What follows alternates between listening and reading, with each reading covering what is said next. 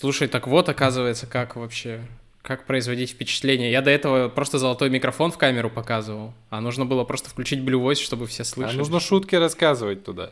В микрофон? Да. Бля. Бля, с этим проблем.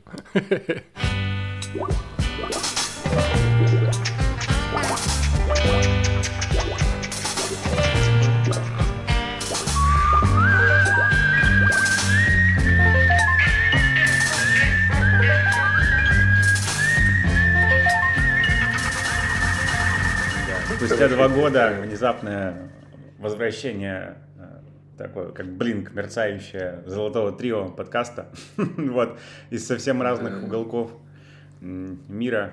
Э, Серега Душный, Юра Загон, гражданин Загон. Подъехали внезапно. Ну чё, здорово. Это сходка подкастерская. Ща поболтаем, прогон подпишем. Раньше все начиналось с фразы «Серега, залетай». Ну сейчас, погоди, надо тему сказать. Всем привет, легко просто подкаст 102 эпизод. 102 эпизод. 101 записали спустя, когда последний раз? Последний вышел, где-то в июле. Вот, а потом что-то как-то не до него было. Что-то, блядь, в жизни у меня много чего поменялось, и не только у меня. Короче, да, решили собраться. Серег, залетай. Бля, я могу начать с истории, Кастанул. короче, о том, как я провел вчерашний, вчерашний день. Я Давай. вчера ходил на флотинг. Знаете, что это? Это ты... Представляю. Это ка- камера сенсорной депривации, да-да-да, где соляной раствор, и ты в нем, типа, болтаешься. Без звуков, без ничего. И у меня в одном ухе, видимо, осталось сколько-то соли, и она периодически щелкает мне там. Короче, а, это скучно. Ну, в смысле... когда ты целый час болтаешься, как бы и фиг. У меня просто не получилось сенсорной депривации, то есть поэтому каждый раз, когда я ловил какое-то умиротворение, я или рукой, или ногой, или головой бился об одну из стенок этой камеры, потому что она 2,20 всего, типа, размера. 2,20 на 110. И, а там же любой вообще пук тебя как бы, ну, в какую-то сторону медленно-медленно начинает двигать. И ты такой, типа, я спокоен, я расслаблен. Бум головой об стену, блядь.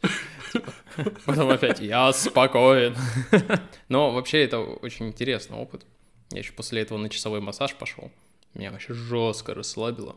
А, что могу сказать? Могу сказать, что если вам было интересно, попробуйте. Если вам не интересно, не пробуйте. Типа, единственное, что оттуда можно как бы вынести, это если ты всегда думал, типа, хм, интересно, а как там вообще? Вот хочу получить такой опыт. Вот. Но как бы мне просто перед этим прочитали 20-минутную лекцию о том, как это хорошо. Прислали материал, чтобы я ознакомился об эффектах флотинга. Но что-то как-то не вышло. Вот. А Хотя там я, знаешь, что понял? Там, там, э, типа, никакого света, никакого звука. Ты болтаешься на поверхности, то есть ты ничего не чувствуешь и там температура 34-35 градусов, то есть чтобы ты и не понимал, то есть что у тебя в воде, что не в воде, то есть ну ты по ушам только чувствуешь, и ты там целый час проводишь. А теперь плавно подвожу к теме выпуска. Но я понял, что, возможно, камера сенсорной депривации не произвела на меня впечатления, потому что я вообще по жизни нахожусь как бы в квартире сенсорной депривации. Знаешь, ограждаюсь от э, окружающего мира. А я в последнее время сычу, работаю из дома, никуда не выхожу стараюсь не сталкиваться с внешним миром. Вот. Возможно, а чё бы так? я просто здесь... А что случилось? Просто наступила зима, в тот день, когда ты мне приснился. Я все придумала Нормально. сама. Шутки шутками, а я правда не знаю, э, связано ли это вообще с происходящим вокруг пиздецом или с зимой, или просто такой вот у меня вайп сейчас. Не знаю. У меня такое чувство, что я просто получил возможность как бы не выходить из дома и комфортно, комфортно работать здесь, заниматься своими делами. Мне бабушка еще в детстве говорила, что ты, Сергун, домосед. Какая предыстория? Расскажу базар. В чат нашего подкаста написал Тимур несколько дней назад. Говорит, давай поговорим про то, как жить в Укамир, принимать решения, когда нихуя непонятно и все такое. Я, признаться, нихуя об этом сейчас не могу сказать, потому что у самого куча этих вопросов о том, как жить дальше. Поэтому я предложил поговорить вообще об, ну, собственно, просто о том, как у нас дела. Поскольку я и Тима уехали из страны, Вот, я в Таиланде, Тимур в Казахстане, Серега остался в Москве. Ну и моя была идея, чтобы мы сегодня попробовали поразгонять немножко, э, ну, вообще тему э, отъезда, не отъезда, как плюсы-минусы, короче, немножко поделиться ощущениями, мыслями, вопросами, ну, как бы, вот этих разных состояний, поскольку я, я прожил еще полтора месяца, но я попал в очень странную ситуацию, поскольку мы вернулись из Франции, э, и на следующий день объявили мобилизацию, и я так охуел от контраста. Я еще от Франции не успел отойти. Это, ну, это был просто дичайший э, лом вообще всего. Вот, и полтора месяца я еще прожил в России. Вот, э, за это время перевез бизнес в Армению, зарегистрировал там компанию, вот, и потихоньку там что-то в ту сторону начинаю думать. Вот, и уехал, то есть пожил в этом ощущении, ну, собственно, полтора месяца, в том вот примерно, о чем сейчас Серега сказал. Такого типа карантина, ну, ковидного, э, ну, что, что-то похожее было, но но намного более страшное. И вот, и Серега остался. То есть и Серега сейчас как раз в, ну, в моменте как раз человек, который ну, живет вот в той среде, в том контексте, который есть. Я не думаю, что этот выпуск должен быть э, ну, на, каким, нацелен на какое-то веселое там, веселье и все такое. Мне, мне представляется, что мы можем как-то откровенно поговорить. Вот, поделиться своими там, ну, какими-то вопросами. Бля, я шутку придумал. Все пиздец, Серег, все, блядь, все сломал. Ну, ты, ну, как бы, э, я по-другому скажу. Не то, что там веселый, не веселый, в принципе, мы такие чуваки довольно все равно это, ну, оптимистичные, позитивные. Я про другое. Наверное, ну, то есть просто изначально, как бы, вот у Тима была идея поговорить там про то, как принимать решения, все такое. К, к сожалению, я ничего не могу сказать о том, как сейчас принимать решения. Вот. Я могу лишь поделиться своими какими-то теми самыми проблемами и вопросами, о которых я сейчас размышляю. Ну, это, это дальше, это как бы просто по ходу. Вот, то есть вряд ли, ну, в частности, у меня сегодня получится сформулировать какие-то там мысли и советы вообще, что делать дальше. Эм, ну, вот какая-то такая рамка, ну, если как- как-то я ее очертил, надеюсь. А теперь, внимание, шутка. Как не отъехать, если отъехал, и как не отшагать, если не отъехал. Ха! Разрядочка от Жданова, короче, да. Юра, ну, классно сказал про то, что испытал такой э, когнитивный диссонанс, когда из Франции в мобилизацию попал, вот. А, в общем-то, я примерно так же, потому что, как из развода, типа, попасть э, тоже в ту же самую хуйню, условно, 23 Какой-то другой развод, блядь. Вообще, разрыв был, блядь, совсем сразу, короче, да? Ну, типа... Да, прям такое изменение, такое, нихуя себе. Вот у меня сейчас тоже floating камера, нахуй, ни, ни обо что не опереться вообще, такой, ебать. Мне кажется, интересно интересным, ну, то, то, что я наблюдаю, э, ну, у нас как бы как будто бы три разных таких сценария, то есть у тебя сценарий вот этого, как, ну, назовем это, знаешь, как по портретам это еще называется. Ну, то есть ты чувак, который реально вот э, из той первой волны, которая сразу схватили э, чемоданы и въебали. Ну, типа, там потом разберемся. А, у меня история, скорее, как мне кажется, ну, ну, как бы я не скорее от мобилизации уезжал, скорее, ну, в целом, то есть у меня скорее долгосрочный вопрос. А Серега это еще сейчас там все проживает. Да-да-да, я просто хочу сделать пометку, что я не могу сказать, во-первых, что я уехал, ну, то есть я, оказывается, не потерянный. Ну, в смысле, э, реально, когда я приехал э, в Петропавловск, это один из пограничных городов с Россией, казахстанский, вот там действительно очень много больших, э, бородатых, грустных мужчин с большими чемоданами, которые шли. Вот. У меня такой потерянности не было на протяжении всего этого времени. И разговаривая со многими, кто сюда едет и кто уже там возвращается по разным причинам, потому что у меня один знакомый приехал такой, типа, ну мы месяц просто ходили а, по городу и такие вот даже в Леруа там Мерлен, ну или какой-то аналог, заходили и просто делали скворечник, потому что, блядь, заняться нечем было. У нас работа, ну типа, не удаленная. И в смысле делать настолько нечего было, что мы просто приходили и, блядь, работали руками. У меня с этим проблем вообще нет, потому что ты просто сидишь и работаешь. И вот как Юра перевез свой бизнес в Ереван, я такой, типа, ну я перевез свой бизнес, ну вот он у меня ноутбук, как бы, куда я приехал, там мой, как бы, история такая. Я не могу сказать, что я потерян, во-первых. Во-вторых, ну, я планирую, да, вернуться. У меня вообще даже вот к портрету такой штришок, если добавить. Вот. Не знаю. Ой, а можно я еще два штришка добавлю к вам? После февраля мы разговаривали, и Тимур сразу как бы думал о том, что, бля, надо, типа, надо уезжать куда-то. И Тимур был скорее вообще на такой на грани. А мы с Юрой, когда поговорили, Юра после февраля еще не думал уезжать. Точнее, думал не уезжать. И вот это очень, ну, как бы, мне кажется, важная разница. Охуел я больше всего с того, Ну, чтобы вообще где-то, блядь, на моем, на моей периферии моего сознания был вопрос безопасности физической. Ну, вот как потребность, как, э, как какая-то штука. Ну, то есть, поскольку тот бизнес, которым я занимаюсь, да, если были даже какие-то у меня возникают переживания экзистенциальные, там, ну, какой-то, есть такая картинка, как жизнь предпринимателя. День предпринимателя, там такая вот э, синусоида, и там такая, все будет заебись, я умру бомжом, все будет заебись, я умру бомжом. ну, это такое, типа, каждые 15 минут у тебя такие вот колебания. Ну, то есть, в принципе, экзистенциальное, ну, какие-то вечные переживания, на тему, как бы, что будет, выгорит, не выгорит, там, умру бомжом или нет, они как бы присутствуют в жизни предпринимателя. Но а, охуел я, конечно, с того, что, ну, вот, вот эти полтора месяца, пока я был там, вот это состояние немножко такое вот, ну, как бы, пригнутой шеи, вот это вот такого вот немножко вот такое, это охуеть, конечно. Это совершенно гнетущая штука. Я летал, когда в Ереван несколько раз в октябре, по делам, по бизнесу, да. И это странно, ну, как бы ты вылетаешь, ну, прилетаешь туда, и такой, оп, ну, как-то идешь, солнце светит, люди ходят, вот, все как-то немножко веселее это все воспринимается. Ну, я не знаю, к чему я это все вел, на самом смысле, к чему, за, за что я зацепился. Пошерился просто, ну, как бы описал, с чем, с чем ты сейчас. Ну, блядь, слово «план» мне вообще сложно сейчас произносить, вот честно. Есть вот вообще слово «план» мне немножко как бы корежит, мне хочется его писать курсивом почему-то.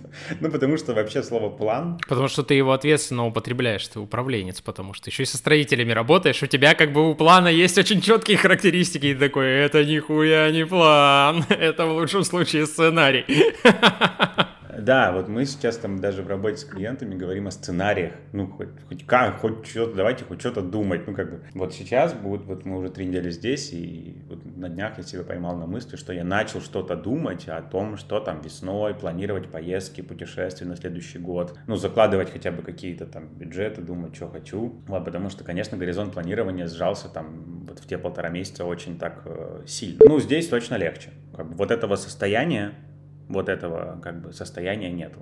Я делю свое состояние на две части. Ну, то есть есть состояние рабочего пузыря, и в нем, в общем, вообще как бы все заебись. Ну, типа, ты сидишь, как бы пишешь, что-то кому-то звонишь, разговариваешь, мне сделали IP-телефонию, у меня есть городской номер российский, короче, я могу с него звонить там. И как бы вот в этом пузыре вроде все ничего не изменилось, типа ничего не изменилось. То есть, типа, работа идет, проекты идут, вот. Но как только делаешь заступ за него, я вот стараюсь по утрам пить кофе и думать, ну, немножко вообще чуть-чуть делать, рефлексировать, то здесь, конечно, да, это...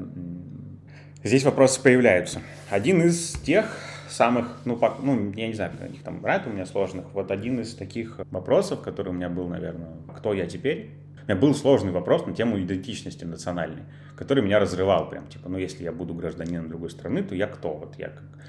И а кто моя, где моя родина? Вообще отклад, ну, как бы, и как будто бы было отрицалово сильное, вот, но от этого оторваться очень сложно. И вопрос на тему Родины, он меня долго мучил.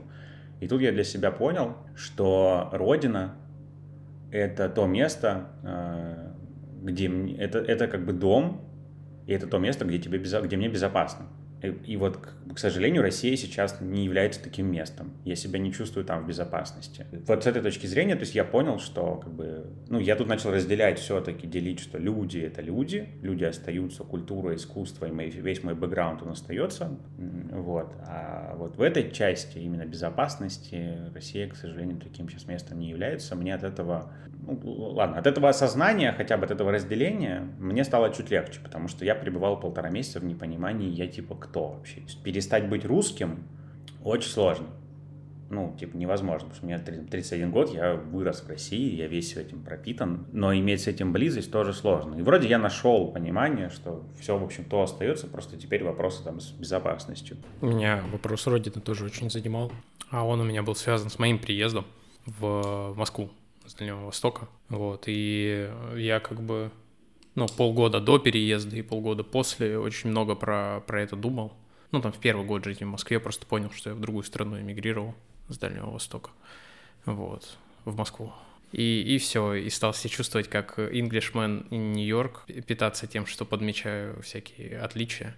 Вот, и чувствовать как бы свои корни там. И здесь, видишь, э, у нас с тобой, ну, как бы не то, что расхождение, ну, то есть разница в нашем понимании Родины с тобой в том, что ты как бы воспринимаешь, где мне может быть безопасно сейчас, а для меня по умолчанию Родина — это все такое очень, ну, как бы это далекое, это что-то в фоне, это что-то старое. Тут еще важная штука, что часть моей идентичности — это все эти приграничные китайские города, а, вот, вот эти какие-то, не знаю, морячки, которые из Кореи приезжают. Ну и вот эта вот связанность с Азией двухтысячных.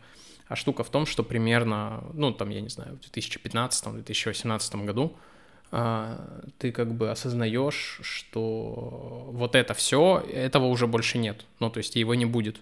Ну, то есть Фэнхэ будет прежним. А Сеул тем более.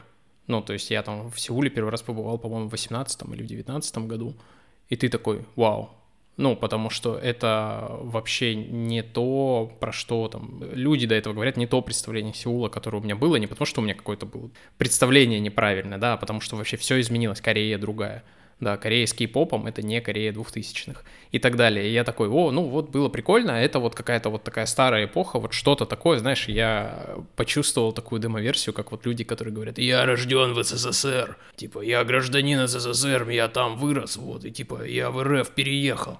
И вот, ну, как бы не обязательно было для этого, для того, чтобы оторваться, да, от своего происхождения, даже куда-то переезжать. Я много думал там про переезд, про свою идентичность, и так вышло, что я этот вопрос просто чуть-чуть пораньше решил, а второе, э, где-то в декабре, январе 21-22 а, года я сильно заморочился вопросом переезда из страны. А, потому что я такой человек, я вот надолго какой-то план строю. Я про это думал, мы про это говорили с женой. Там важная была еще штука, меня, ну, я как-то так делал research, куда вообще можно переехать, откуда э, работать ровно. Позиции, где нужно строить свое будущее. Мы с тобой обсуждали, что очень важный вопрос восприятия России — это вопрос того, где будут жить мои дети, где они будут учиться и так далее. Вот я как человек из образования, конечно же, думаю про то, что, бля, я не вывезу столько денег зарабатывать, чтобы детей отдать в нормальную частную школу, а вообще естественно, я не хочу, ну, то есть, ну, это пипец, ну, то есть, и там детский сад, еще прочее, еще прочее. Ну, то есть, типа, ладно, там, пока они до университетов дорастут, я там справлюсь, что-то сделаю, но со школами, типа, объективно ничего лучше не станет. Ну, то есть, и это была для меня, а, ну, как бы одна из основных историй, откровенно говоря. И я начал пробивать эти истории с переездом, и, по-моему, числа 18 февраля или 20 мы с женой сели ужинать, и я такой, так, вот докладываю о результатах нашего research а. Мы никуда не переезжаем. И я вообще, я не шучу сейчас. Ну вот, и начинаю готовиться к нашему там предсвадебному путешествию в Петербург, которое как раз там в этих датах происходило. Ну и потом, типа, вообще... Ну я в целом research уже провел. Пока надо, типа, подождать, пока пыль уляжется, потом заново, типа, провести. Короче, вот эти два вопроса, они для меня, ну, закрыли на какое-то время вопрос про переезд. Я просто чуть пораньше их решил для себя в связи с какими-то своими внутренними загонами. А потом, когда, ну, стало понятно, что все это с нами надолго, почему я, ну, во всяком случае, пока решил не уезжать. Я немножко увлечен историей, и я из всего происходящего очень четко вижу, как торчат уши 90-х, не в смысле страшных 90-х с братком, с братками, а в смысле, э, как бы, последствий тех политических решений, которые приняты тогда. Я не про развал Советского Союза. Я про то, что этот развал как бы искусственно останавливали, да, про те процессы, которые происходили в связи, показываю кавычки, демократизации, с разной историей, связанной с федерализацией, выстраиванием вертикали власти и так далее, и так далее, и так далее. Ну, очень много вот этих вот политических процессов, которые 90-е, 2000-е как бы происходили, да, потом в 2000-е нефтяными деньгами как бы законсервировались, и сейчас мы пожинаем их плоды. И я понимаю объективно, что в 99 году когда я своими глазами смотрел, как бы, как э, Борис Николаевич Ельцин сказал, что он как бы уходит, и новым президентом будет э, Путин. Там смешная была история. Мы когда пришли в класс, вот, и нам учительница, там был какой-то классный час такая, сказала, все, у нас, типа, будет новый президент. И дети почему-то, я не знаю, не только моя реакция, но я учился в начальной школе в коррекционном классе, это надо понимать. Так вот, дети такие, блин, новый президент, нам что, нам опять учить? А она такая, да, дети, и за свою жизнь вам много раз придется учить имена новых президентов. Типа, после этого титры должны были пойти в этом ТикТоке. Так вот, во всем происходящем я вот вижу уши вот этих вот там 90-х, да, и того бездействия, которое было э, в 2000-х. Я там могу про себя сказать, что я там на выборы ходил, но типа очевидно, что наверное, этого там было недостаточно участия и в экономике, и в политике, и так далее. И так как я упертый, мне очень хочется попробовать хоть как-то повлиять на происходящее изнутри. Не в смысле, что я на митинги начну ходить, знаешь, там, или еще что-то. У меня, как у человека, который раб- работал с государственными бюрократическими организациями не раз, вообще нет иллюзий по поводу того, насколько далеко нужно держаться от, как бы, бюрократической машины. Это просто техника безопасности, как на производстве. Когда она работает, не надо туда подходить и руки засовывать не надо. Да, желательно еще защитную какую-то э, одежду надеть. Очень хочется сделать так, чтобы, например, у моих там детей не было ко мне, типа, вопросов по этому поводу. При этом тут важно, что сценарий, когда мы уехали, я, ну, как бы, он такой, он без вопросов. Типа, что вы делали? Ну, блядь, взяли, уехали, чтобы у вас было хорошее будущее. Если у тебя есть вопросы, иди нахер, маленький засранец, типа, иди в свою хорошую школу, пей свою Кока-Колу и тыкай в свой iPhone 18 или сколько там, 18 уже старый будет, ну, какой-нибудь, 28. И так как я вообще в жизни, в мирской, занимаюсь э, трансформацией высшего образования, мне в целом глыбы сдвигать неподъемные, вообще не привыкать. Для меня результат 1 миллиметр в два года вообще охуенный. Так что у меня есть иллюзия, что, о, типа, выглядит как прикольный челлендж. Ну и плюс ко всему, я, опять же, как человек, который занимается высшим образованием, я же убежден, что какие-то трансформации, ну как убежден, вот у меня так, да, убежден. Какая-то даже микроскопическая трансформация университетов, она сильно влияет на то, что происходит в обществе. Университеты старше, старше государств особенно национальных государств. И у меня есть подозрение, что как бы вот там моя суперсила, эти люди точно, как бы если не знают и не осознают, что делают, но они сделают что-то такое, что позволяет университетам существовать как минимум с 15 века. Пытаюсь э, как бы вот там черпать свои силы для того, чтобы э, сдвигать эту махину. Точку опоры вроде нашел. Как-то так. Несколько лет назад э, узнал факт, который у меня, в смысле, вообще в голове не укладывался, про то, что э, Оксфордский университет старше цивилизации майя. Это, э, и, нет, подожди, ацтеков. Да, ацтеков. Я такой, типа, чего, блядь? Полез гуглить, и в смысле, реально. Вот, он там что-то с 900 какого-то года, а ацтеки там что-то 1300 или 1400, что-то такое. Вот.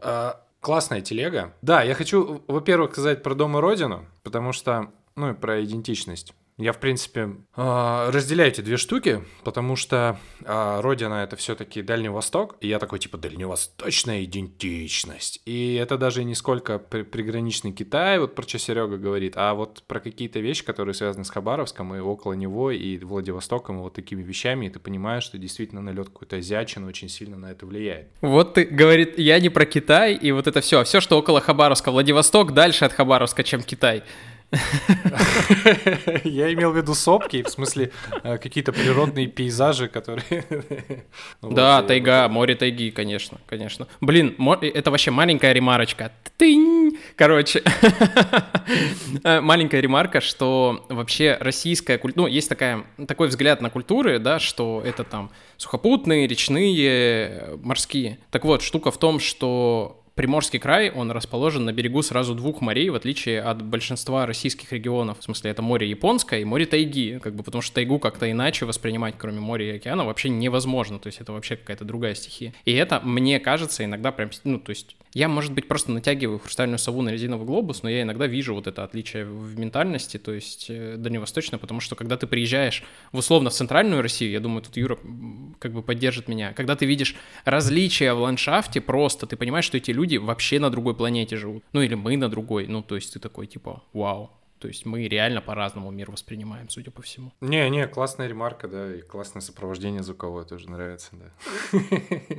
Вот, это про родину, что говорите. И я такой, э, ну, мы с моей девушкой, у меня девушка появилась. И я такой, типа, мы разговариваем, да, я такой, вот э, приеду в Хабаровск, пойду целовать маньчжурскую кладку. Не знаю, почему я с этой кладкой ношусь, но она, она для меня, она у меня в сердечке прям, потому что вот, типа, не знаю, вот эта вот история, это вот конец 19-го, начало 20 века, вот это вот это мы с Маньчжурии привезли, потому что там черная глина, а это красная. Вот, вот это охуенно сложилось. Вот, это для меня прям какая-то такая фундамент идентичности, да, вот прям очень нравится. Чем меня друг появился классный, который японист, водит э, всякие экскурсии по городу, и вот э, возвращаясь к давнему-давнему разговору, вот, Юра, если помнишь, типа, что нахер в этом Хабаровске делать, здесь никакой истории нет. А вот э, Лёша в очередной, открывает очередной слой Хабаровска для меня, когда мы там с ним просто гуляли, например, или я был у него на экскурсии, когда ты проходишь, блядь, мимо здания, мимо которого ты ходил 500 миллионов раз, и это оказывается, что это японская какая-нибудь гимназия. Или приезжаешь к нему там э, в дом на Воронеже, он тебя ведет на берег Амура с другой стороны моста, получается. Все привыкли видеть, когда мост с правой стороны, ну, я во всяком случае. А здесь ты приезжаешь вот на, на такое место и мост с левой стороны, и он такой, смотри, смотри, а вот здесь узкоколейка, по которой там а, белогвардейцы еще вот там вот в начале 20 века уголь, блядь, возили вот здесь вот, смотри, и ты такой, о, Дальний Восток. Вот, короче... Недавно узнал, что, оказывается, была идея же а, тоннель сделать под, между Сахалином и этим ну и материком, короче, сделать тоннель в районе Декастрии, вот. И даже э, мне просто клиент строил дом, ремонтировал в поселке Тымовское на Сахалине, и оказывается, то есть Декастри с Сахалином, с Тымовским примерно в этом, ну, в этом узле соединялись. И есть даже фотография одной из шахт, ее, ее уже прям сделали. Ну, это первая шахта какая-то вентиляционная, первая. Вот, она была, это, по-моему, 20-е или 30-е годы прошлого века. Просто сейчас же носится с этим проектом опять в очередной раз, там его пытаются продавить, чтобы была дорога и мост или там тоннель на Сахалин. Оказывается, проект этот был. Вот это очередная там одна из э, строек э, великих э, Советского Союза, конечно, таких очень, конечно, грандиозных. Сори. Надо поспрашивать будет, надо поспрашивать у ребят, вот, которые как раз занимаются историей архитектуры, вот такого развития Дальнего Востока. Вот, может, какие-то детали прикольные будут. Вот, а дом, в смысле, на самом деле, вот благодаря тому, что я поехал сейчас, и на самом деле, в принципе, благодаря всем изменениям, которые со мной происходят с июня, наверное, ну, то есть я же поехал как бы, почему так быстро? Ну, во-первых, потому что, в принципе, был готов, а во-вторых, потому что у меня был вот такой тестовый полигон, когда ты такой просто, мы разводимся и съезжаем с квартиры, в которой ты жил последние 8 лет, и, в общем-то, вот в этот рюкзак все влезет. Ну, это я сейчас с рюкзаком, а там типа тачка, и в тачку, в принципе, все влезло. Вот, и за вот эти сколько здесь, два месяца, ну, чуть-чуть больше уже. Я как раз нащупал вот именно ощущение дома в каких-то в себе, короче. Вот ты возишь себя, свои какие-то навыки, свои какие-то штуки, которые ты стараешься сделать привычным на новом месте. Вот это больше опора, чем условный вид из квартиры, в которой ты жил 8 лет. А у меня, правда, была какая-то тревожная история завязана на ней. Я прям очень сильно опирался на вот ту квартиру, на тот вид и такой, боже мой, мы опять куда-то планируем ехать, э, как некомфортно, как же вот. Короче, смена вот парадигма опор, она прям прикольная. Я сейчас понимаю, что сколько мне надо вещей с собой, как я буду строить день, как я буду там, ну, заниматься физическими какими-то вещами, что мне в принципе нужно. И в этом плане я такой впервые за этот год такой, типа, ну не зря книгу написали, вот там третья глава, которая, третья часть, которая вот есть, типа, вот-вот это самое важное, все, вот это, блядь, самое важное. А вот эти вот сидеть там по помодоро, это уже потом, а вначале, блядь, вот это, вот оно, правда работает, ребят. Я стал практиком. Вот. Ты знаешь, я э, ну, у нас с Тимой есть чатик, ну, пацанский общий, так, друзьями где сидим, и я первое время, правда... Нормально ты меня сначала, типа, ну, пацанский, ну, с друзьями, типа. Без тебя, Серег. Ты понял, да. Есть чатик с тобой, есть чатик, где без тебя, где мы тебя обсуждаем, в общем, да. История следующая. Э, я же сделал, ну, как бы открыл счета для бизнеса в, в Ереване, в Армении, и в том числе для личных нужд, у меня и карты банковские есть. История такая, что армянский банкинг — это пиздец, полный вообще. Это прям полное здравствуйте. Ну, после всех Тиньковых там и всего остального. Ну, давай так, не российский банкинг просто. Ну, вот у меня другого опыта не было, кроме как армянского. То есть я знаю, что, в принципе, с финтехом везде все не очень, но у меня вот только армянский банкинг есть как бы с ним вот опыт прямого как бы и бизнесового, и физлица использования. Вот, и там такая история, что, короче, в приложении, во-первых, у меня двойная конвертация, у меня рубль конвертируется в драму, в армянскую, из драма в доллары, то есть двойная конвертация. Я не всегда могу отследить, по какому курсу я что покупаю, по какую, как бы, какая конвертация валют идет, что сколько. Я просто закидываю какие-то деньги, они туда приходят. И потом там еще такая история, что в э, статистика трат в приложении, она работает с лагом в несколько дней, траты приходят. И иногда не приходят, иногда приходят не той датой, которые были проведены. вот. И там нихуя непонятно. Ну, то есть, и там как-то все на армянском, еще часть транзакций переводится. То есть, я не могу понять ни сколько, ни на что, никуда в итоге списываются деньги, они иногда приходят. Ну, то есть было 40 долларов, на следующий день смотрю, стало 66, потом 90. Потом что-то... Ну, то есть там какая-то своей жизнью это все живет совершенно, короче, вот. И, э, ну, здесь еще баты, то есть как бы конвертация идет такая, рубль, драм, доллар, бат. Вот. И я по какой-то момент просто перестал считать, просто, что вообще происходит, как бы, вот.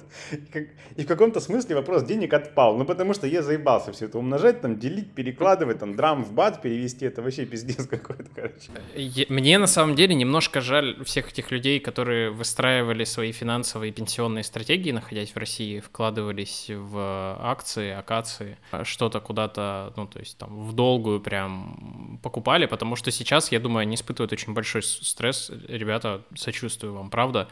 Вот, но так вышло, что в 2014 году был кризис, я примерно две недели бегал по городу ужаленный и пробовал хоть куда-то слить эти деньги – э, делился этим опытом с родителем, и, с родителями, э, не сказать с родителем, с родителем один и родителем два, вот, и э, они сказали, да слушай, мы примерно с 98-го вообще в это во все не верим, и я такой, о, это похоже на мою финансовую стратегию. Типа, я буду жить на каком-то горизонте, до которого я могу, ну, как бы тянуться а, финансово, вот. И, ну, как бы делать так, чтобы я впоследствии за этим горизонтом мог как-то заработать какие-то еще денег. Короче, такая так, такая жизнь на грани, э, на грани предотвращения кассового разрыва. Штука в том, что строить как и зачем строить планы долгие, ну, знаешь, жизненные, типа, где я хочу жить, чем я хочу заниматься, в какой атмосфере я хочу, чтобы росли мои дети, ну, то есть, это один вопрос. Отпал прикладной аспект, ну, то есть он просто пропал. Типа я вкладывал, ну, то есть у меня была финансовая стратегия вот такая. А потом, как бы, я там больше не могу пользоваться вот этими своими там зарубежными счетами, там, не знаю, вот у меня есть э, друг музыкант, привет, Серега, который, ну, то есть живет с того, что ему за стриминг деньги приходят на PayPal. И он уехал 28 февраля из России, потому что он говорит, мне типа жрать нечего будет. Ну, то есть, типа, другие вопросы там можно решить за границей, но сейчас мне нужно спасти мои деньги через PayPal, потому что его запретят через несколько дней. Ну, то есть он выпадет просто. Финансовая какая-то безопасность, это же ну, тоже часть безопасности. То есть, ну, как бы то, что у тебя где-то лежат, знаешь, эти деньги, но ты не можешь их тратить, это, ну, как бы, это, не, это плохо влияет на твое ощущение безопасности. Во многом, ну, я так понимаю, то есть часть э, людей, которые вот и в феврале, и в сентябре эмигрировали, они эмигрировали в том числе, чтобы прежде всего решить этот вопрос какого-то доступа к, к своим активам, накоплениям и так далее. И это было причиной, по которым они потом начали задаваться какими-то вопросами, знаешь, более глубокими. Типа, а хочу ли я возвращаться? Ну, денежки спас, да, а хочу ли я возвращаться в эту страну, то есть, а зачем, а как? А я вот думал вот работать вот так, а потом сдавать квартиры в Москве. Я не могу сказать, что я уехал спасать деньги, ну то есть, но, но, но, но скажу так, вот я точно заметил то ощущение, когда первые две недели вот после объявления мобилизации, дело было так, то есть там это типа 4 или 5 дней прошло с объявлением мобилизации, я сижу в ахуе и общаюсь с товарищем. Не помню, что я с ним вдруг списался, и вот про ну, релокацию бизнеса я говорю, слушай, Артем, там на Кипре 8 тысяч евро стоит инкорпорирование компании, э, как это, организации, ну, регистрация компании. Я говорю, мне нет 8 евро, ну, вот так с, ходов из кармана достать. Он говорит, слушай, в Армении бесплатно. Ну, типа, я перевез компанию. Я такой, бля, нихуя. Все, за неделю я как бы, ну, за, за неделю я подготовил все там бумаги, и через, там, через 6 дней я улетел в Армению. И меня потом спрашивали, почему Армения, почему что, почему то, почему все. По большому счету, но в обратном порядке уже ну, какие-то вещи там об, обосновывались и выбирались. И в целом я был в Армении, и там мне есть ряд причин, почему Армения но скорее это было как бы уже потом. Я себя очень четко поймал на ощущении, что когда я начал заниматься темой международки, регистрации компании, выхода, то дышать стало прям сильно легче. Вот это супер важно было для меня. То есть, ну, как бы, потому что внутри, в российской экономике у меня прям такая безысходность, типа, меня тупо, и я чувак довольно оптимистичный, но там я, типа, присел и такой, бля, вообще пизда, короче. Вот, вот все, ребята, ближайшие 15 лет вообще пизда. Ну, клиентов не будет, квартиры сдавать некому, торговать, ну, как рядом товаров э, некому, ряд услуг не востребован. Ну, все, все, ну, то есть я про это и говорю, я, я кстати, спасать деньги. Я просто про то, что это триггер для более глубоких каких-то вопросов, и вот это ощущение, когда ты уехал, открыл счет, и ты такой, так и дышишься свободно, а нафига возвращаться? Это знаешь, вот эти релаканты в Таиланд, и Вьетнам двухтысячных, которые как бы в определенный момент э, потеряли ответ на вопрос, а нафига мне возвращаться в Россию, если здесь все в целом как бы ок, и я могу здесь жить там еще 2-3 года, 4 и так далее. Наверное, драма, которая у меня сейчас внутри такая, ну как бы основная, в том, что я в каком-то смысле привык плыть по течению, ну, в том смысле, что я могу многим казаться как чувак такой очень структурированный, целеустремленный, какой-то у меня есть план, но в целом мое жизненное кредо как бы кайфовать от жизни здесь и сейчас. Я последний там, ну, с переезда в Москву вот точно, там, 3-4 года я живу вот в этом, что я кайфую сейчас, я трачу деньги много сейчас и живу здесь, ну, как бы в моменте. И ну, уже давно перестал себе тешить иллюзиями, что я умею принимать стратегические решения. Вот я не про это, короче, принять, блядь, план трехлетний и его исполнять. Вот я не умею так. Я знаю людей, которые так могут, я так не могу, короче. Я нытик, клюсь, да и через неделю говорю, бля, все, я уебал вообще эти все планы. Вот. А тут как бы, блядь, типа надо, по идее, выбирать страну, короче. Или выбирать, что дальше делать. Вот, например ну, как бы эту же бизнес-модель оставлять или другую, российским клиентам оказывать услуги или иностранным, э, как бы, что вообще кого. И, то есть, типа, надо принимать решения. Я такой, да бля, я вообще не готов, не умею я, короче, ничего это. Ну, как бы, то есть, э, как будто бы жизнь, ну, типа, ну, как будто бы надо, ну, эти решения принять. И, но я, это как будто бы идет в разрез с моим, то есть, этим принципом, что, как бы, всему свое время, момент лови и все такое. История про доверие, э, я часто этим тоже пользуюсь. Как бы в каком-то смысле, что ты, короче, как-то оно там разрулится, расползется, там, типа, блядь, там что-нибудь. Вот у меня была в Армении история. Я вписался, когда понял, что буду релацировать, залез во всякие чаты, чаты, форумы, что-то еще, ну, на тему там каких-то релокационных вопросов. И всякие мигрантские чаты, стартаперские, кто как визы получать, кто как, ну, там есть всякие стартапы, что я окунулся, очень было приятно получить много доверия, много поддержки. Чуваки советуют, подсказывают, делятся контактами, там, кто что, ну, как бы это было очень классно.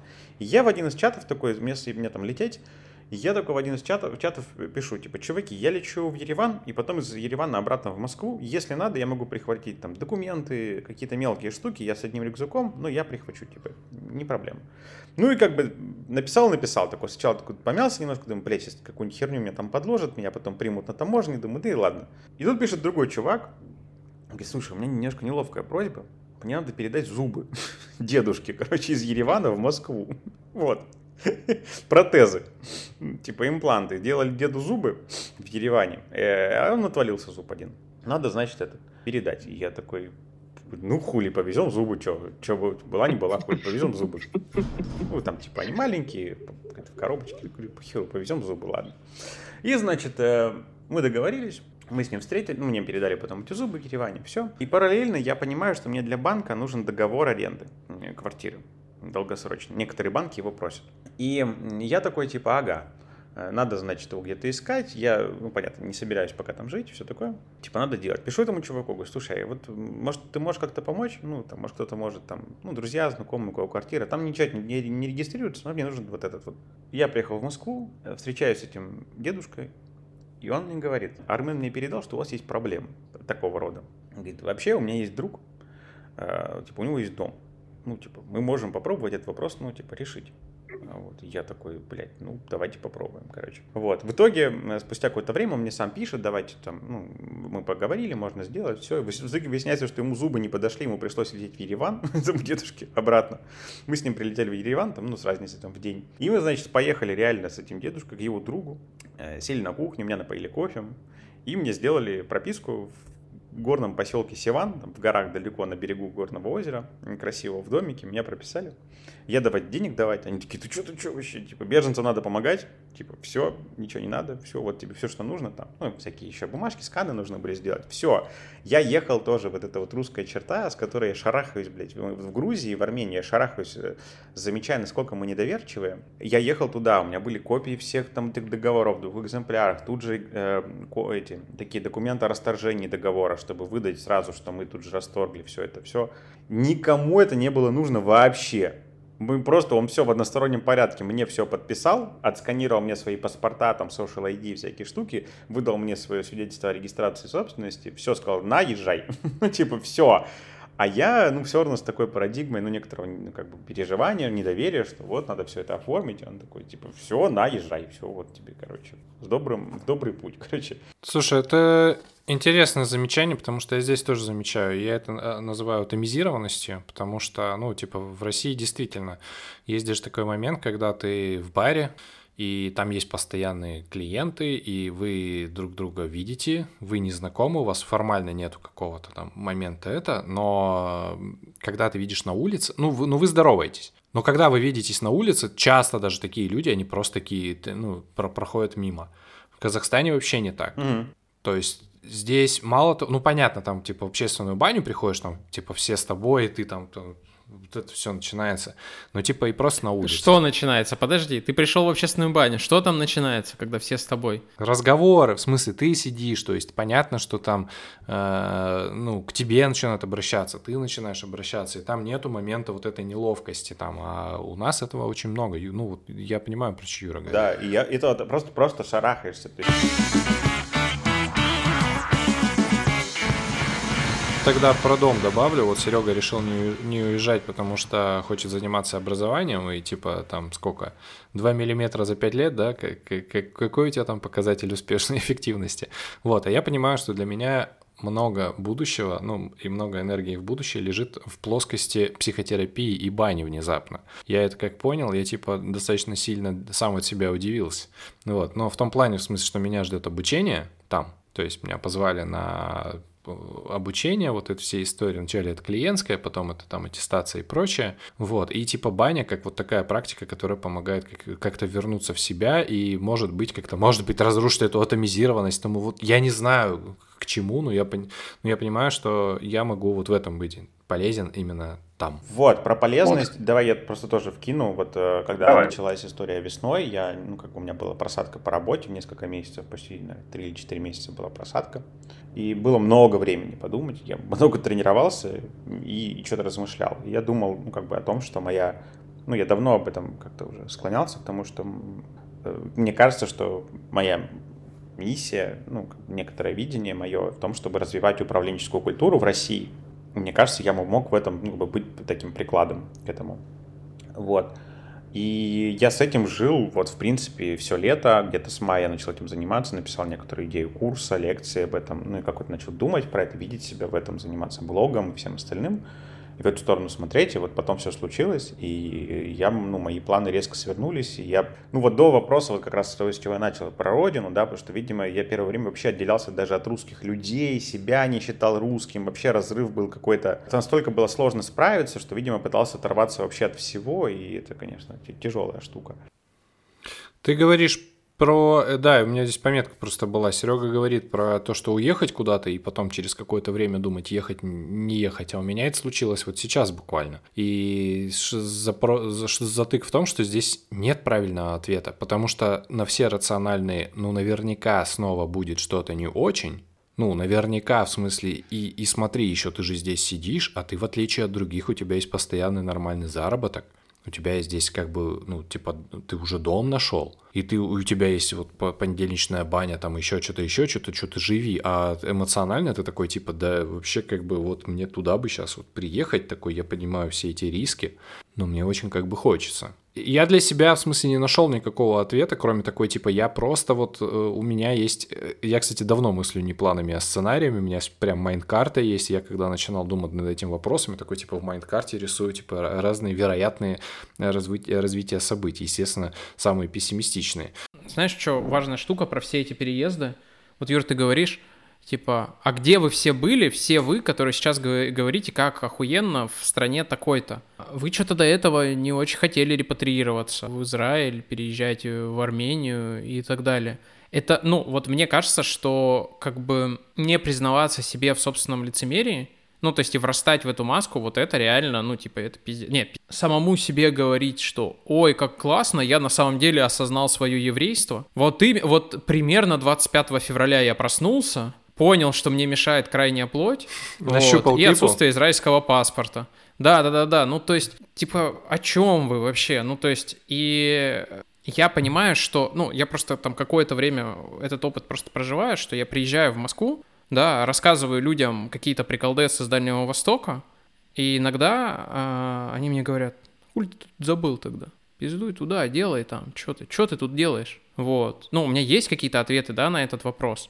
Я же понимаю, что это из себя не вытравишь что я буду, не знаю, в, в условной э, как бы Грузии, Армении тоже рассказывать какие-то, ну, как бы про, про часть своей культуры, про то, что я знаю, ну, то есть мне, мне сложно уже, да, от этого отказаться. И ответить на вопрос, а что ты сдел, делаешь здесь, а не там. Я вот, ну, в этом случае я не смогу, ну, у меня просто, ну, как бы у меня нет этого ответа, может, он, конечно, появится. Ну, как бы я, я просто не знаю, мне кажется, что не все это еще, наверное, осознают до конца, и правда вот эта история, что я теперь получаю гражданство Армении, я теперь как бы вот это все, мне кажется, что не, не, возможно, просто не все осознают, что у этих ситуаций тоже есть свои минусы ну, у гражданства. А у Израиля так вообще, там, это все не просто там, с гражданством Израиля. Это понятно, что у тебя без виз, все такое. Там есть свои тоже истории. И мне понравилось, там, мы один блог смотрим с Наташей, и на YouTube, и там ребята уже, они из Белоруссии, и в 21 году, в июне, за ним пришли.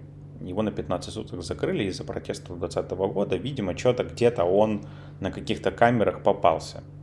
Хотя вроде они никак не замечены ни в какой там политической активности, но, видимо, где-то там что-то снимали, что-то где-то выложили, короче, за ним пришли. Его закрыли на 15 суток изъяли всю технику, все, какая-то, видимо, проверка шла, выпустили, и они свалили. Тут же из страны, они там два года строили дом, которым 10 лет мечтали, построили, заехали в него, и через там 4 месяца из него уехали. И вот уже полтора года они живут не в России, в разных странах, не в, не в Беларуси, а в разных странах Европы, получаются там, пытаются репатриироваться в Германию там по бабушкиной линии. Они такую штуку сказали, общаясь с такими же ребятами, которые их друзья из Беларуси также уехали вот в прошлом году, в этом году вот также эмигрировали, то, что называется вынужденной эмиграцией. И интересная штука, что все они говорили о том, что первый год ты себе говоришь, это все такое путешествие. Ну, это я вот тут вот на 4 месяца, это я тут вот, вот мы еще, может быть, подумаем. Ну, то есть, как бы, и они все как один говорят, хотелось бы, чтобы мы этот год не потеряли, а сразу для себя приняли тот факт, что все, мы не вернемся в Беларусь, и сразу начали, ну, условно, условно, там они в Польше, кто-то живет, кто-то в Германии, ну, сразу бы там уже как-то вот этот год осваиваться. Но они все как один говорят о том, что это не первый год, были в состоянии такого, ну, некоторого торга, да, и еще как бы отрицания вот этой, вот этой реальности. Вот. Я ловлю себя на ощущении, что у меня похожие сейчас мысли, и, видимо, этот процесс не ускорит. Но, видимо, вот год меня будет как-то вот, ну, как бы какая-то штука зреть, наверное. Тут ты очень хорошо сказал про развилку между безысходностью и неизвестностью. Штука в том, что, ну, мы как бы облажались, судя по всему, здесь. А, не в смысле, не мы, втро... не только мы втроем, а вообще в целом очень много людей облажалось, как бы, и мы сейчас расхлебываем последствия своих действий. Ну, ну то есть на... нас поймали на том, что мы не сделали несколько домашек, и мы как бы уже настолько привыкли, что за эти домашки не спрашивают, что мы вообще офигели, что нас за предыдущие 10 лет спросили. Меня иногда а, преследует кошмар, что мне нужно вернуться в школу и как бы снова... Дело не в том, что типа какой-то школьный опыт пережить, а снова пройти школьную программу по математике, потому что я понимаю, что школьную программу по математике, так же, как и два года изучения высшей математики в университете, я проскочил вообще по счастливому стечению обстоятельств. Вот, и второй раз мне так не повезет. Вот такое чувство, что мы, знаешь, 10 лет не делали домашку, нас за это спрашивают, и сейчас как бы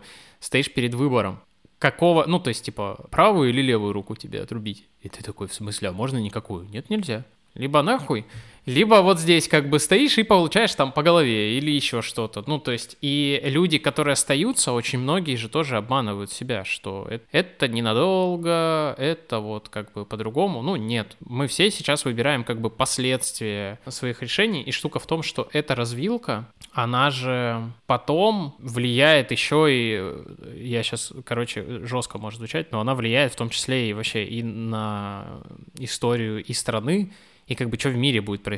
Потому что, а, например, вот сейчас вообще не исключен такой сценарий, ну не сейчас, а там через год, например, да, что в целом как бы проведут голосование и спросят, а вы вообще что, как в целом? за или нет. И окажется, что все, кто против, они уехали. И будет 99 реально честные, которые скажут, да все нормально, меня не парит. И тут очень важная история, что мы же сейчас обсуждаем, раньше я говорил, проблемы золотого миллиарда, ну, какие-то проблемы одного процента а, в России, потому что многие люди, ну, то есть для них происходящее в стране, в которой они живут, настолько далеко, потому что они думают, где бы, блядь, суповой набор срастить сегодня. То, что происходит в новостях, это не имеет отношения к моей жизни, потому что, типа, еще два года назад мне там кто-то из чиновников рассказывал, как тут вообще классно, а я, как три года назад сращивал себе суповой набор, так и сейчас сращиваю. Вообще не знаю, что делать.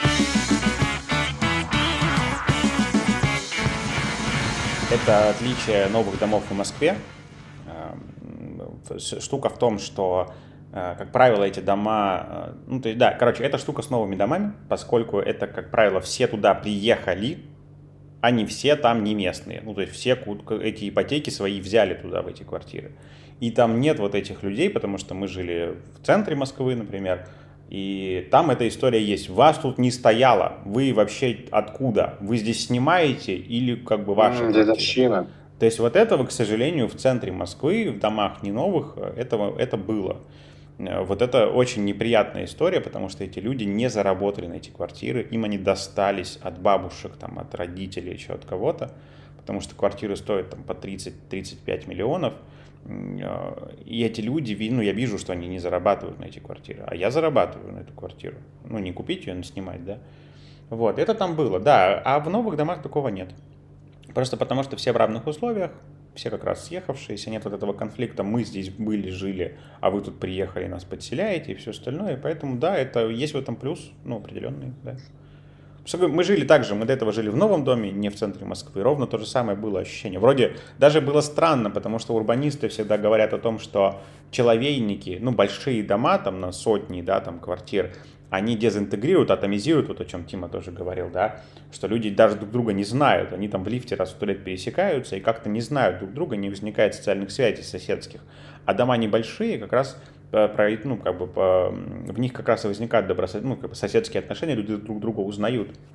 Но э, у меня как раз вот опыт Москвы с вот этим заселением, он обратный получается.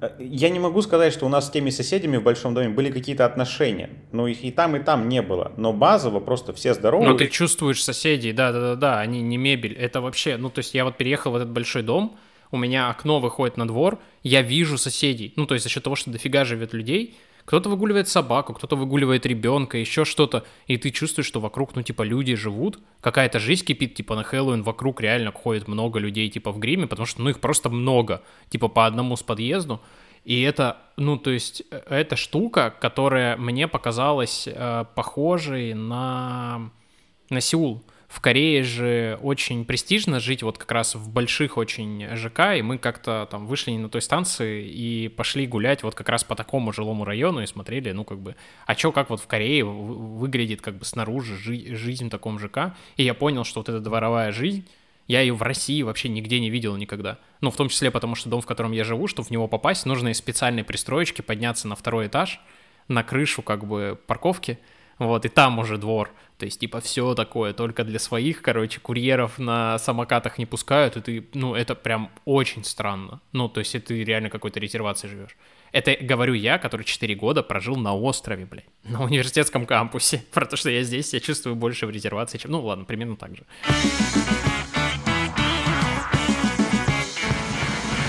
Правда, стрёмно, вот даже вот это сейчас опять будет. Вот Facebook в этом году умер туда перестали писать люди. И начал вонять.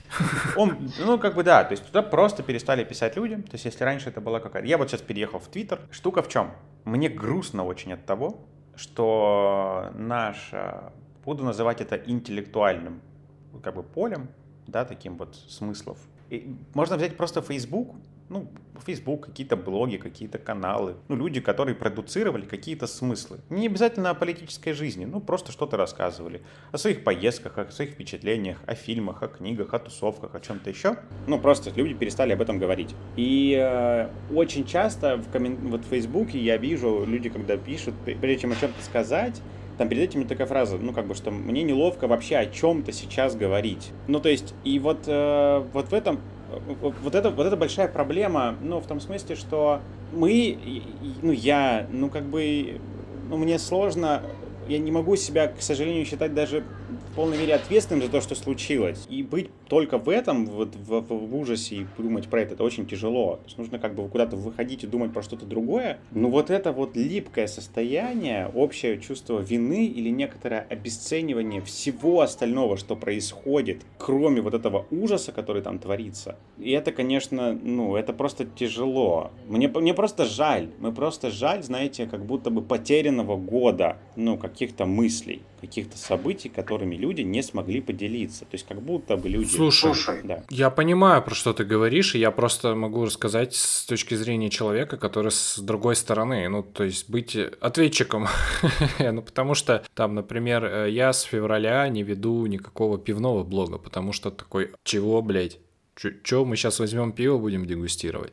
там э, с, отложенная с, жизнь. Не-не-не, смотрите, я сейчас могу объяснить это просто масс... максимальное обесценивание. Э, ну, в смысле, ты такой, а зачем вообще что-то делать, когда происходят такие а, а, ужасные вещи, и вообще, что с нами происходит, и что происходит с нашими ценностями. Я сейчас, это второй эпизод, получается, начиная с июля мы записываем, потому что я такой, какой нахуй подкаст? О чем говорить, блядь? Как мы что там, что мы там выстраиваем э, work-life balance, нахуй? На самом деле, я сейчас пришел к тому, что нужно продолжать это делать, делать, потому что даже в темные времена очень важно сохранять вот эти крупицы культурные, которые, блядь, культурно-ценностные, на которые можно опираться и самому, и тот, ну, и опираться тому, кто тебя читает, слушает и все такое, то есть и ты такой, мы все-таки живем.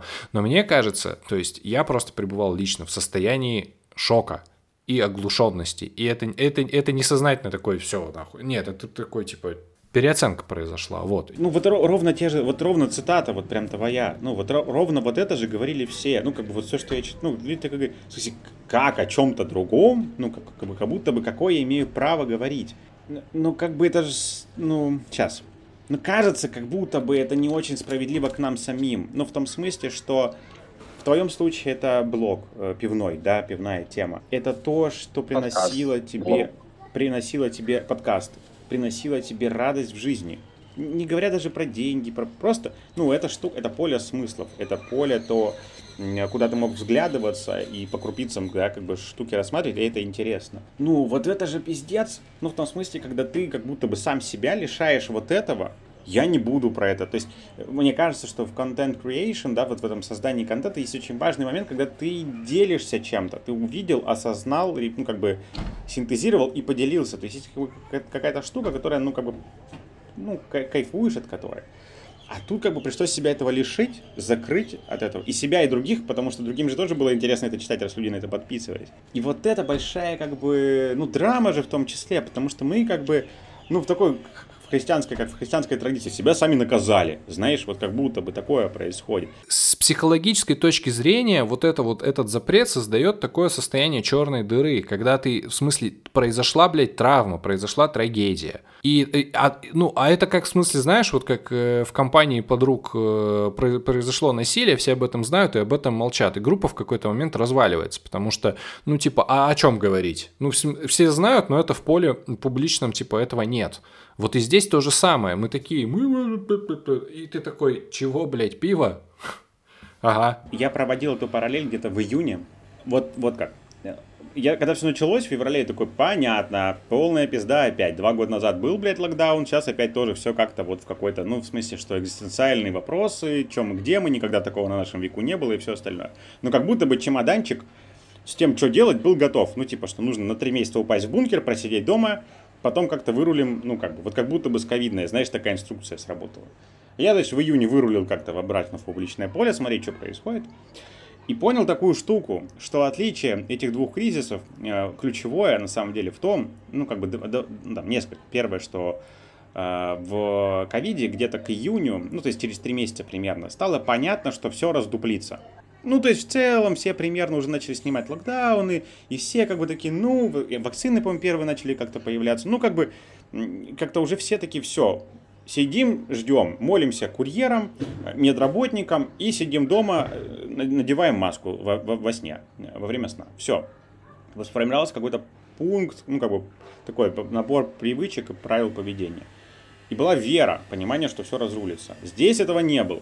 к июню, ни сейчас. Веры и сценариев разруливания, к сожалению, нет. Тут можем отдельно говорить, но это, мне кажется, не тема этого подкаста. А, это одно. А второе, ковид можно было, блядь, говорить о нем.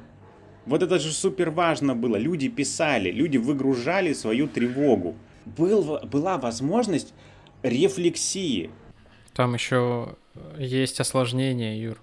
Дело в том, что этот разговор, знаешь, за ним как по ниточке, начинается про распад Союза, Афган, Чечня, потом революция, и, короче, там такие 80 лет, короче, травм, потому что окажется, что человек как бы конкретно в этой ситуации э, как бы против, но вообще Сталин красавчик, и ты такой типа, о, то есть э, как бы Э, э, этот разговор, э, ну, как бы, его очень сложно, ну, как бы, если начать про это реально ответственно говорить и, как бы, погружаясь, то его очень сложно остановить, потому что там десятилетия каких-то непроработанных, как бы, травм, непроговоренных.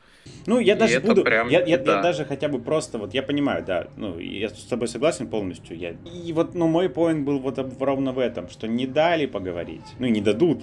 Слушай, ну, на, психо... на психотерапии есть же такая история, когда ты приходишь, тебя, ну, в смысле, тебя что-то ебет прям мощно, там, ну вот на групповой, например, а ты такой, типа, ну вот, как бы нормально живу, там, что-то вот туда сходил, сюда, а ты, в смысле, ты чувствуешь поле, блядь, от этого человека, и ты такой, блядь, давай рассказывай, ты заебал, нахуй, он такой, ну, короче, мне жена изменила, там, и это, такие, да ёб твою мать, что ж ты молчал, и вот тогда, да, тогда какое-то встр- встр- встреча происходит.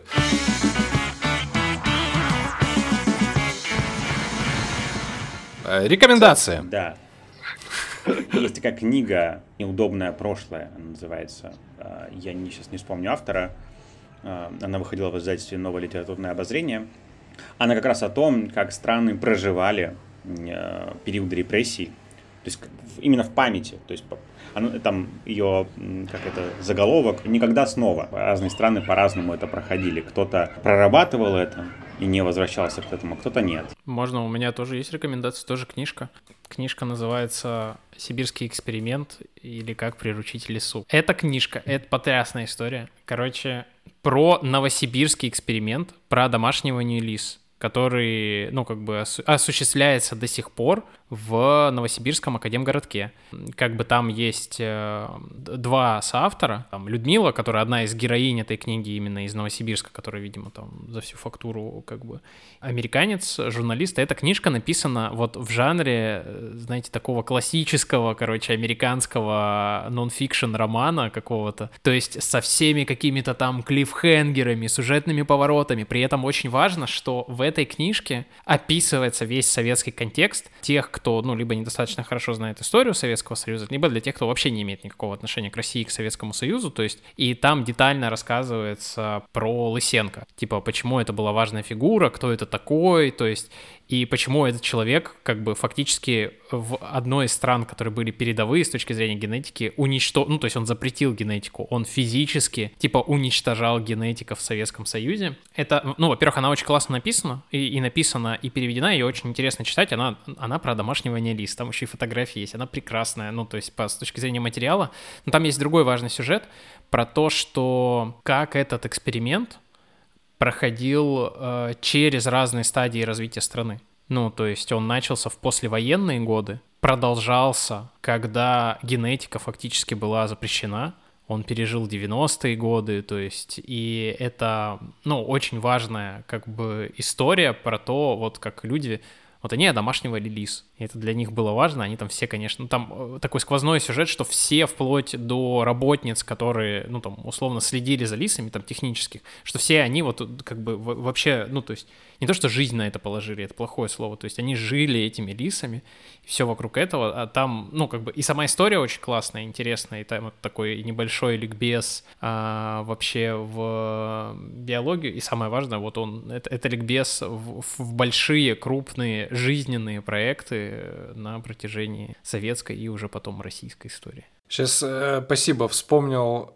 тоже какую-то историю про то, как писали какой-то огромный э, энциклопедический и словарь британский, кажется, и там несколько редакций типа умирало, потому что они это все там писали на протяжении лет 60-70, то есть какая-то такая штука была, кажется, Наташа. Со своей стороны хочу, короче, посовет... я хотел, кстати, по ходу разговора упомянуть, э, вот, но ладно, здесь сейчас упомяну в рекомендации. Я на, на прошлой неделе или неделю две назад, наконец-то, в блог тоже написал пост про шторм протокол. То есть это такая, ну, то есть я такой, так, меня в этом году два раза точно вырубало так, что ты такой, типа, не, то, что там писать и говорить не о чем, сил нет, а ты такой, типа, я вообще, в принципе, вот, а чё, зачем вставать? Короче, на этот случай я написал э, себе какой-то список дел, ну, в смысле, что, типа, делать, когда вот происходит такое, что ты такой, ебать, нахуй бессмысленно вообще, вот, все. Вот, э, да, эта штука сейчас помогает, например, справляться мне, когда возникает вопрос, ну, тревожность по поводу будущего, и ты понимаешь, что ты не, нет правильного ответа, и ты его не найдешь. Потому что оно не определено настолько, что люди, которые принимают решения, они такие типа, ну или как-то там по-другому, там, курицу с отрубленной головой там пускают, то есть это происходит момент в момент, нету ничего там какого-то преднаписанного. Вот, и ты такой вот, когда ловишь себя на этом, это тревога в будущее, могу ли я сейчас с ней что-то сделать? Нет, такой открываешь, такой, так, вот чистить зубы, блядь, вот душ при... принимать, иди бумагу бумажную книгу почитай. Вот какие-то, какой-то такой прям список там э, штук, когда вот тебя прям вообще выносит, и не знаешь, что делать, вот открывай прям тупо. Вот, есть пост на эту тему. Как Серега вот сказал, я привык действовать уже ты уже второй раз, кажется, тебя, тебя цитирую, кажется, не совсем точно, что типа критерий эффективности 2, 2 миллиметра за 5 лет, это на самом деле очень похоже на мантру, которую, ну, которую я сделал. Мант, на самом деле, это просто фраза нашего терапевта, который на, на группов, ну, групповую ведет. Он одну из групп подытожил очень классные фразы, которые я такой, типа, вот просто повторяю. Сейчас он такой, я не всесильный, но, блядь, в кое в чем я хорош. И вот такая штука, она правда помогает. Да. Спасибо. Спасибо. Пока-пока. Каждый раз пытаясь стать, позволяешь ветру гнать мысли те, что сеют страх, растворяются в мечтах. Ты не хочешь долго ждать,